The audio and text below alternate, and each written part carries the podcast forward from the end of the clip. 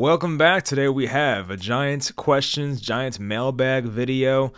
I got a lot more questions than usual, so I think the way I'm going to break this down is I had some questions from Twitter, some from YouTube. So today's video will be the YouTube questions, and I think the next video I'll make about the questions video will be the Twitter questions. I'll try and break them up in two videos rather than keep you guys here for like over an hour. I don't think you guys want that. So anyway, thanks to those who asked questions. If I didn't get to you, I'm sorry. There was some about the draft, and I'll be honest, I have not really dove into the draft enough to really sit here and speak on it. So I'll definitely have my draft takes by the time March comes around. But anyway, hope you guys enjoyed the video. Leave a like and let's get into it. First from Zohabe, I think that's how you pronounce it. Zohabe.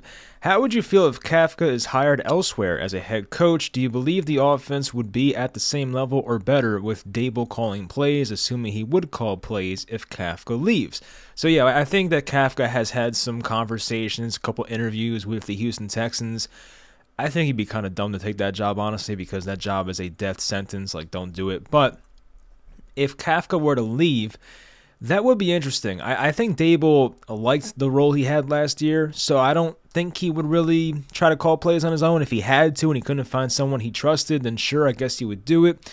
But like Kafka last year, I don't think Daboll and Kafka ever had any type of affiliation before last year, and I'm pretty sure Daboll said that.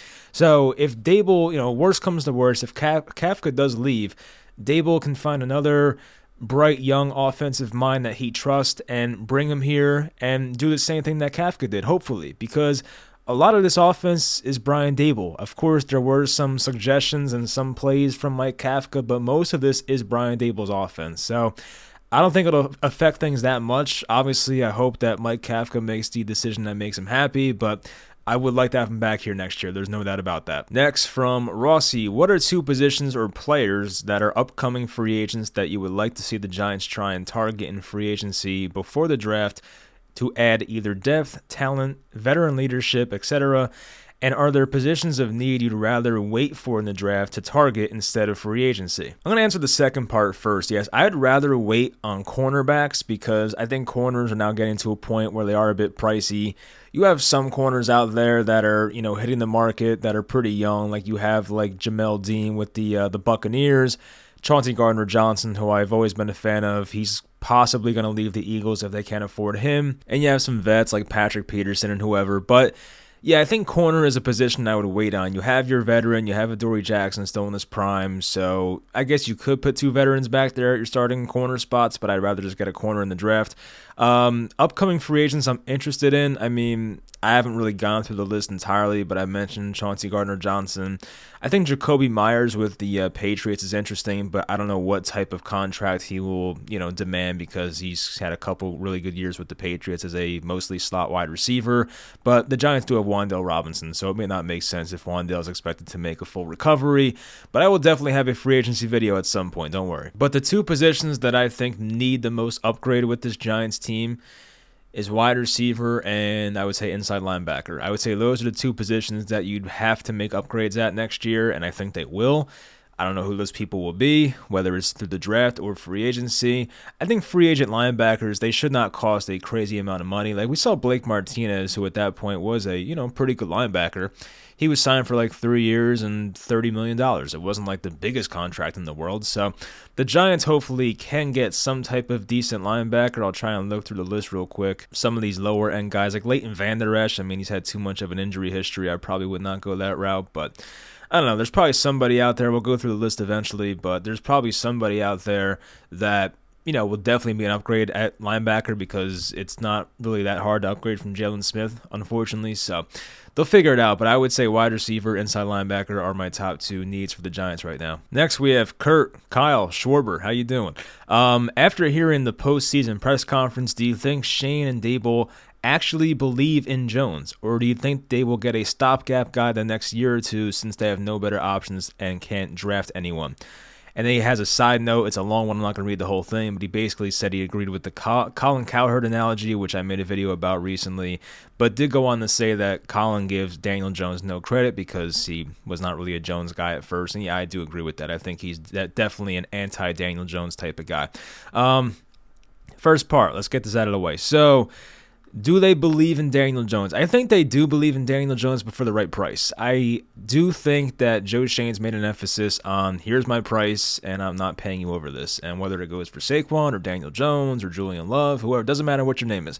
He realizes that the cap space for this team is not in the best shape, and they need to be smart about the way they spend here. So, if Daniel Jones is out on the market and says, I demand at least 30 million or 35 million dollars per year, then maybe Daboll and Schoen they they talk about it and they say, yeah, like we don't think that you're worth that, or we can't afford that, or it's not the smartest thing for us to do right now. So I could see it not working in that regard. And if they have to get a stopgap guy, I mean, you have that guy on the roster in Tyrod Taylor. Unfortunately, he never stays healthy, so he would not play a full season most likely.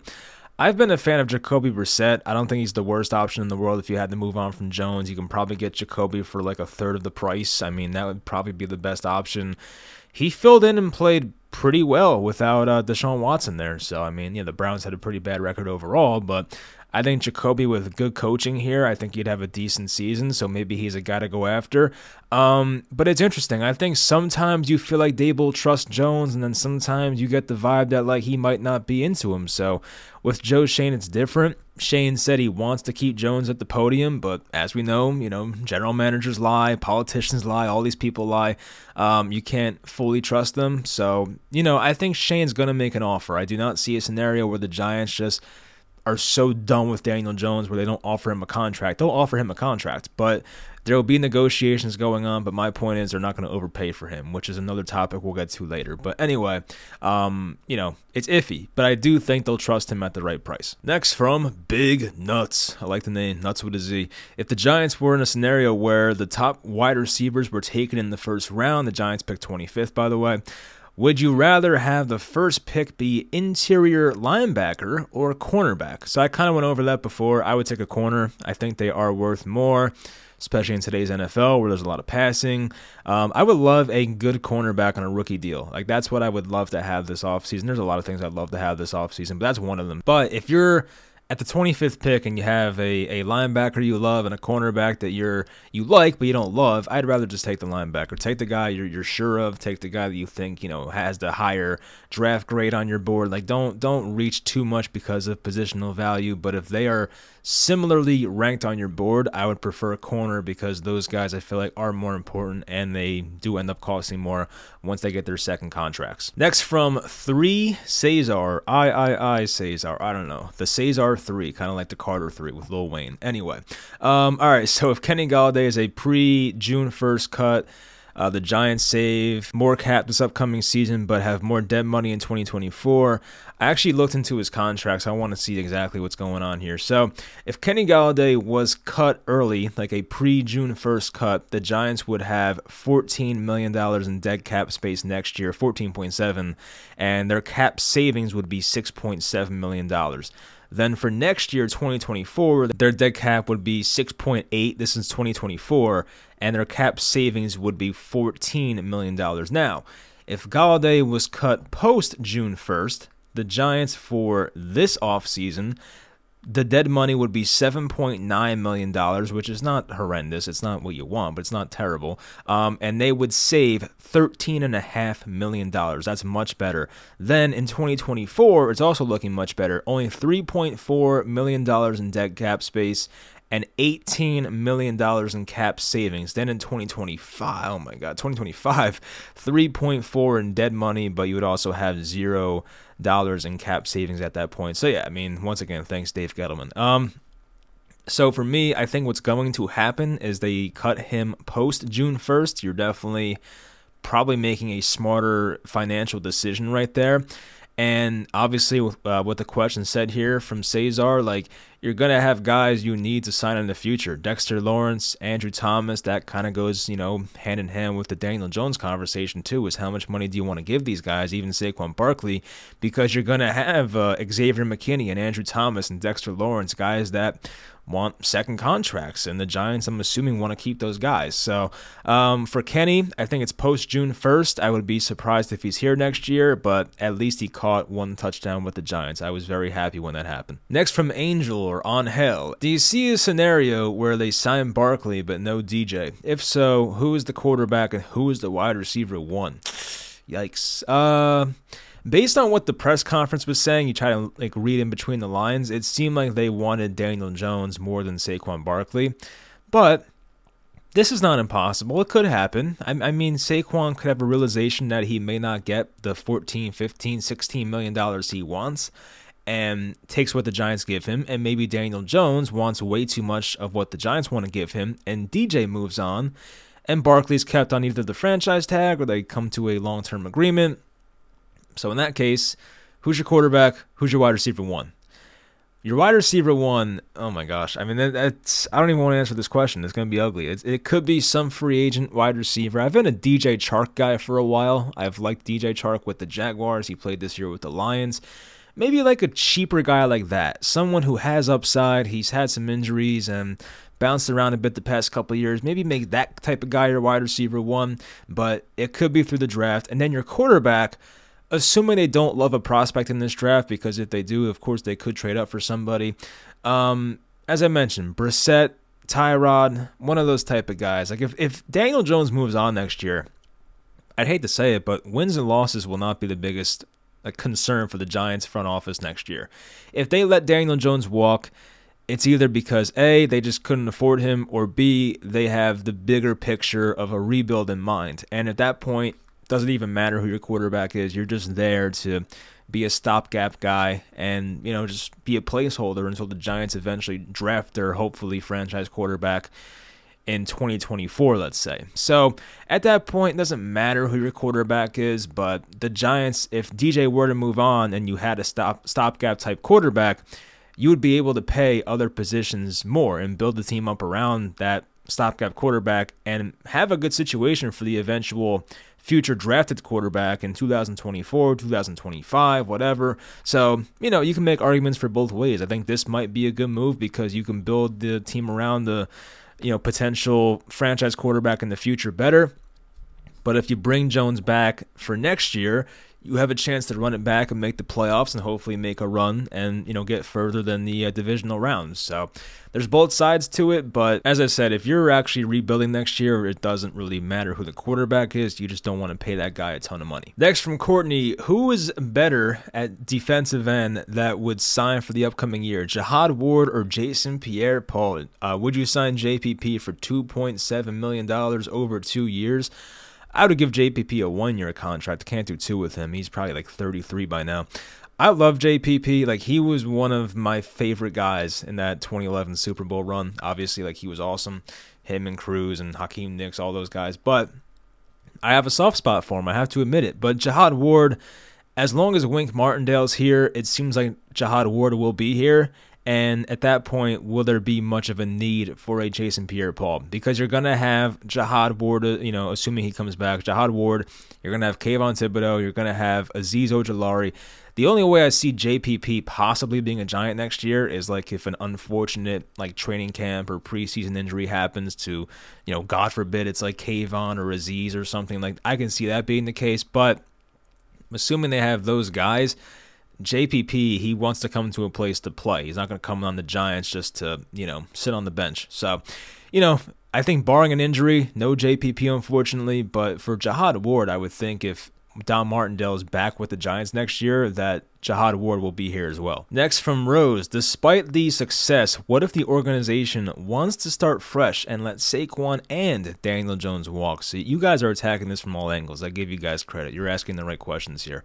Um, this and look, anything's possible. I want to just say anything's on the table. You know what I mean? Like I don't want to sit here and say, "Oh, this can't happen, that can't happen." When it comes to Jones and, and Saquon, anything could happen. Anything. Um, you can't give them like you know a stupid amount of money because the salary cap does exist, no matter what you want to believe. But um, this is a possibility. I'm not expecting it. I think at least one of those guys will be back here next year, and I think it, I think the answer will be one of those guys will be back here next year. I I you know I think it's hard to fit both Daniel Jones and Saquon onto this team next year, salary cap wise. Um, if one of those guys takes a big uh, pay cut, and you get Daniel Jones for the 20 the 25 million dollar contract then maybe, but you know, to sign like let's say they get what the market's saying. Let's say Daniel Jones gets $35 million per year and Saquon gets like 14 million per year. I mean, that's a lot of money. Like, I don't think the Giants can even afford that. So I guess there's a scenario where if the Giants really want to you know, jump into this rebuild and attack it, you know, the way they want to. And as I said, don't care about wins and losses next year. Then yeah, I could see this being a scenario where the Giants could do it, but that would probably not sit right with the fan base. It would probably not sit right with John Mara. So it's probably not something that's going to happen, but you never know. As I said, it comes down to what these guys are asking for. Um, but as I said, I could I could see a scenario where Saquon is gone and Daniel Jones is back. But if Daniel Jones asks for way too much and Saquon brings his price down, you can see a scenario where Saquon's back and Daniel Jones is gone. But for both guys to be gone, I'd be a bit surprised. But as I said, anything's on the table, so you never know. Next from Dave Campbell. How are you, Dave? Um, I can't believe that the Odell rumors are starting back up again. At this point, I don't even care if he comes back. Where are you at with OBJ following the plane gate and his will he, won't he? I don't know what you mean by that last part, but uh I don't know. I don't know what's going to happen with him and the whole plane incident. I don't know if the NFL will get involved or not, but I don't know. It was just Odell looked like a massive douche in that situation. I will. I think Odell's a good guy, but like just I don't know. That was a very rough look by him. Uh, anyway, I think especially after that, I don't see the Giants and Odell reunion happening. It seemed like there was a chance at one point, but once again, how much does Odell want? That's the thing. If Odell wants a simple contract of one year and eight million dollars, then yeah, sure, I'll take him. But chances are Odell wants a multi-year deal, like a, a two-year and twenty million dollar contract, maybe ten mil per year. And I don't see the Giants going in that direction. You can give similar type, you know, average salary to Saquon Barkley, a bit more obviously than ten, but still and I think the Giants would rather do that than to give it to Odell Beckham, who's a massive question mark. As much as I love Odell, um, I always put the Giants' best interest first. And I know people think like, "Oh, I hate Daniel Jones" and blah blah blah, but like, no, I want the Giants to do what's best for their team. As much as I love Odell, he was my favorite Giant for a while. I don't think it's smart to bring him back right now. But if he came back on a very cheap contract, which I don't see happening, then yeah, I would take him. But it's just not realistic at this point. Next from Frank. Frank, I just saw you DM me. When am I making this video? Right now. I'm making it right now. Anyway, uh, what is the contract you would give up for Isaiah Hodgins? Uh, yeah, I think Hodgins is a guy you want to bring back next year. He's not a must. You don't have to bring him back. It's not like you have to do it. But based on what he's shown with this team in the final two months or so, he's a guy that I would like to see back here next year year. His contract's not going to be a big one. It's going to be like a one year deal, two and a half million dollars maybe. I'm kind of just like pulling that number out of my ass, but like it's not to be a lot. I, I do not see him getting like a multi year deal. He has not proven enough yet. I want to see his stats for the hell of it because like I know watching him play, it was like, oh, he had a great year, but like, did he actually have a great year according to the numbers? I mean, that's something that I don't even know what his numbers were last year. He had 33 catches, 351 yards, and four touchdowns, and that was only in eight games with the Giants, and he started five of those games. Those are good numbers. You know, I, I think over a full season, maybe you get a really good like 800 yard year out of uh, Isaiah Hodgins, 6'4, 210 pounds. I would like to bring him back, but once again, he's not a guy I overpay for. It's a one year deal type guy, and you know he was on roster bubbles for a reason a few months ago. So if the Giants bring him back, I'm not mad about it. I'd actually prefer that, but it should not be for a lot of money. Next from Ra Ra. Does having a number one receiver make much of a difference if your quarterback doesn't look downfield and has limitations? Brett Kollmann did an excellent breakdown of Daniel Jones and showed examples of this several times throughout the season. And yes, I saw the Brett Kollmann video. It was very well done. Anyone that's like super like positive on Daniel Jones and says he deserves like 40 something million dollars per year, I do recommend watching the Brett Kollmann video. Just search his name on YouTube, and it's towards the end. He goes over Daniel Jones. Um, yeah, man, that's a, it's a real question. I know people don't want to hear that, but it's a real thing. I mean, there were times throughout the year, and I, I get the answer is going to be, well, every quarterback misses receivers. I get it, but those those quarterbacks, like people say, well, Patrick Mahomes and Josh Allen miss guys throughout the year, but yeah, those guys are putting up MVP type numbers. I mean, our quarterback had like barely three thousand passing yards. It's different. So anyway, that's a concern I have. That's why I don't have the mindset of a wide receiver one fixes everything and doesn't fix the entire team team. It may not fix Daniel Jones's career because if he's not looking for those guys downfield, then what's the difference? You know, I think Brett says it in the video. Whether a top five NFL wide receivers open downfield or a bottom five wide receiver NFL receivers open downfield, if the quarterback doesn't throw it, it's the same result. It's it's a good point, right? So having wide receiver talent would be great, but if Daniel Jones is not going to open it up and give that wide receiver one chances, then like what are you doing? You know, like what are you even there for? It's going to turn into like a Kenny Golladay 2.0 situation. Not as bad, but still if you're not giving your wide receiver one chances, you're gonna just bring him on here for nothing, basically. But yeah, the Brett Kollmann video was interesting. It, it showed limitations, and it, it, leaves me a bit concerned. And um, I think Jones had a good year. He did, but it, it just kind of shows you like why I don't want to pay this guy like 35 or more million dollars per year, which I don't think makes me a hater. It just makes me like a realist about the situation. But you can look at that how you want. Next, from grinding with Levy. All right, speaking of the Daniel Jones hater, here we go. Why are you such a DJ hater? Don't dodge this question. We're not dodging. We're gonna answer it. Expecting him to lead the league in touchdowns with a, with Bad Dog and Christy Entertainer as wide receiver one and wide receiver two. Uh, wow. Where do I start with this question? Um. Why am I a DJ hater? All right, so first of all, I wouldn't say I'm a DJ hater. If I genuinely hated Daniel Jones, I would have stopped making Giants content. Like the second he was drafted, I, I would have been like, "What's the point?" So I wouldn't even be here still. But anyway, um, it's more of being a DJ realist, and I did see that somebody was defending me in the comments, which was nice of you. Oh, here it was. Kelvin Arzu. He said, Bro, he's not a DJ hater, he's a DJ realist. My man, thank you. if you look outside the Giants fan base, there's a lot of people that think DJ is incredibly mid or low mid. Open your eyes. And that's listen, that's the biggest part about this Giants fan base. There's a lot of disagreement about Daniel Jones and you know, as I've always said, I want a quarterback that can bring me in the Super Bowl conversation for years and years to come. And I just don't see Daniel Jones being that guy. And if me wanting Super Bowls and wanting my teams to make the right financial decisions makes me a hater, then then so be it. I, I don't really care at this point. I've been hated on a lot since I've been doing uh, YouTube. It happens. But um, I get opinions will be different. And the main disagreement is like what your timeline is. Some people next year expect the Giants to take another step forward and possibly make the NFC Championship game and make a Super Bowl run. And there's some fans that just want to get this thing right and make sure you have the right guy. And honestly, Daniel Jones, his first three years, I mean, his rookie year was pretty good. I was giving him a chance going into year two, but his year two and year three were god awful. Then Brian Daboll comes in, and you know Jones has probably his best year statistically. They use his legs a lot more, but people act like Daniel Jones had a year of like 4,500 yards, 35 passing touchdowns, and like 600 rushing yards. That's just not the case. Like I've seen Josh Allen and Daniel Jones comparisons because, you know, that, that's just how people are, which is asinine in my opinion. But Josh Allen this past year, and what people would call a down year, and it was a down down year for Josh Allen standards, Josh Allen in 2022 had a 63 completion percentage, 4,200 passing yards, 35 passing touchdowns, 14 interceptions, which is a lot for him. And rushing wise, he had 762 rushing yards, 7 rushing touchdowns, and he had 13 fumbles, which is a lot, but it doesn't show how many he lost. I don't know why. But anyway, um, so yeah, that that's what Daniel Jones is being compared to. And if you look at Jones's numbers next to Josh Allen's numbers, and I'm not the one making the comparison, I think it's ridiculous, but some people make that comparison. And I've seen comments of people saying, "Well, I think Daniel Jones fits the Giants better than Josh Allen would." I'm like, "What? How? Do you, like what? I don't get it." And once again, you end the question with the wide receiver excuse. I mean, He's played with Evan Engram, who once he left has had a better year with the Jaguars.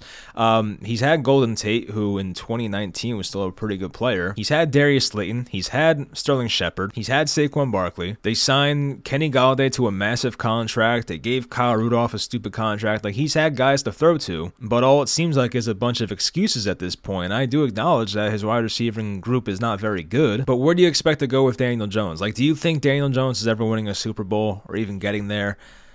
I, I don't know. I, I'd rather just get a guy that I know is very good, very, very good. And there's a chance that Daniel Jones takes a step back next year. And I know we're expecting him to progress based on what we saw this year, but even in the Eagles playoff game, the guy looked exposed. I mean, the Eagles took away everything he wants to do the short passes, they had a quarterback spy that took away everything Daniel Jones wanted to do.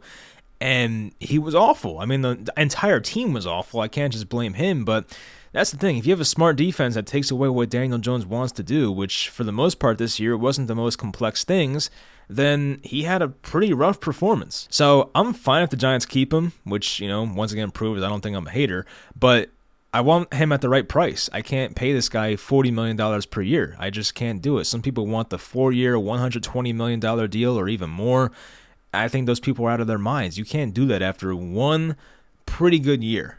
All right, like it's a pretty good year. It is. I, I, guess based on the circumstances, it's a, it's a really good year, but it's a pretty good year looking at it just by the stats and the entire situation and looking at Brian Daboll coming in and, and helping this guy. And people, of course, want to say, oh, Daniel Jones carried the Giants the entire year. Well, was Saquon Barkley not on the roster? Because Saquon did a very good job of carrying this Giants roster for their first, I think, eight wins or seven wins. I think it was, yeah, seven wins. Saquon was awesome in those games. The one time Daniel Jones carried us the first half of the year was the game against Green Bay. But aside from that, it was all Saquon Barkley offensively. Daniel Jones was doing very simple things offensively up until the first Vikings game on Christmas Eve. Then he started to play much better, and he was playing easier defenses. Yes, he was playing the Vikings, he was playing the Colts, he was playing the Vikings again in the playoffs, and those defenses suck. So maybe that's smoke and mirrors, I don't know.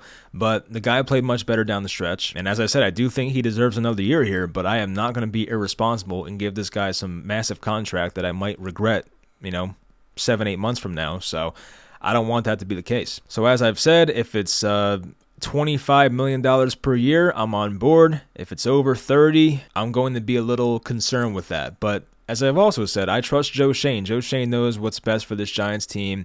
He's a smart dude. He knows a lot more football than I'll ever know. So I, I trust Joe Schoen. He's not Dave Gettleman. This is not the Dave Gettleman situation where I can't trust the guy for my life.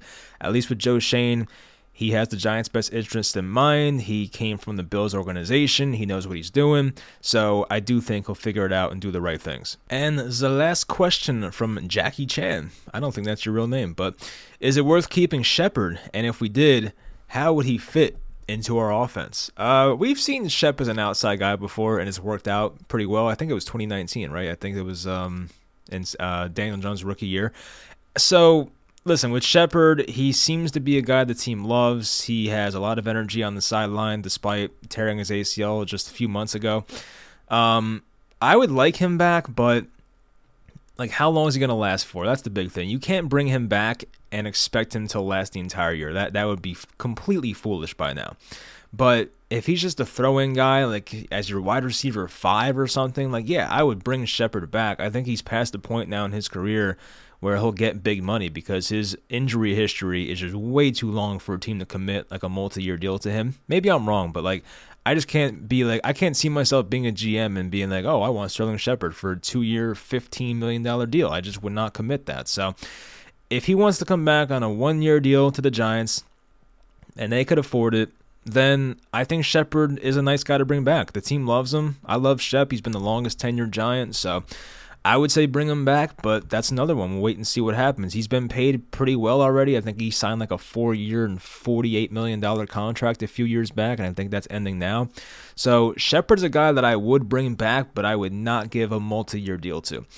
Anyway, that'll do it for this video. I'm going to get myself some Outback Steakhouse and hopefully watch the Nets beat the Knicks. I mean, probably not because we suck right now. But anyway, I hope you guys enjoyed this video. I'll do the Twitter questions next time. I'll try and do that within the next week or so. Hope you guys stay tuned for that, and I'll talk to you guys next time.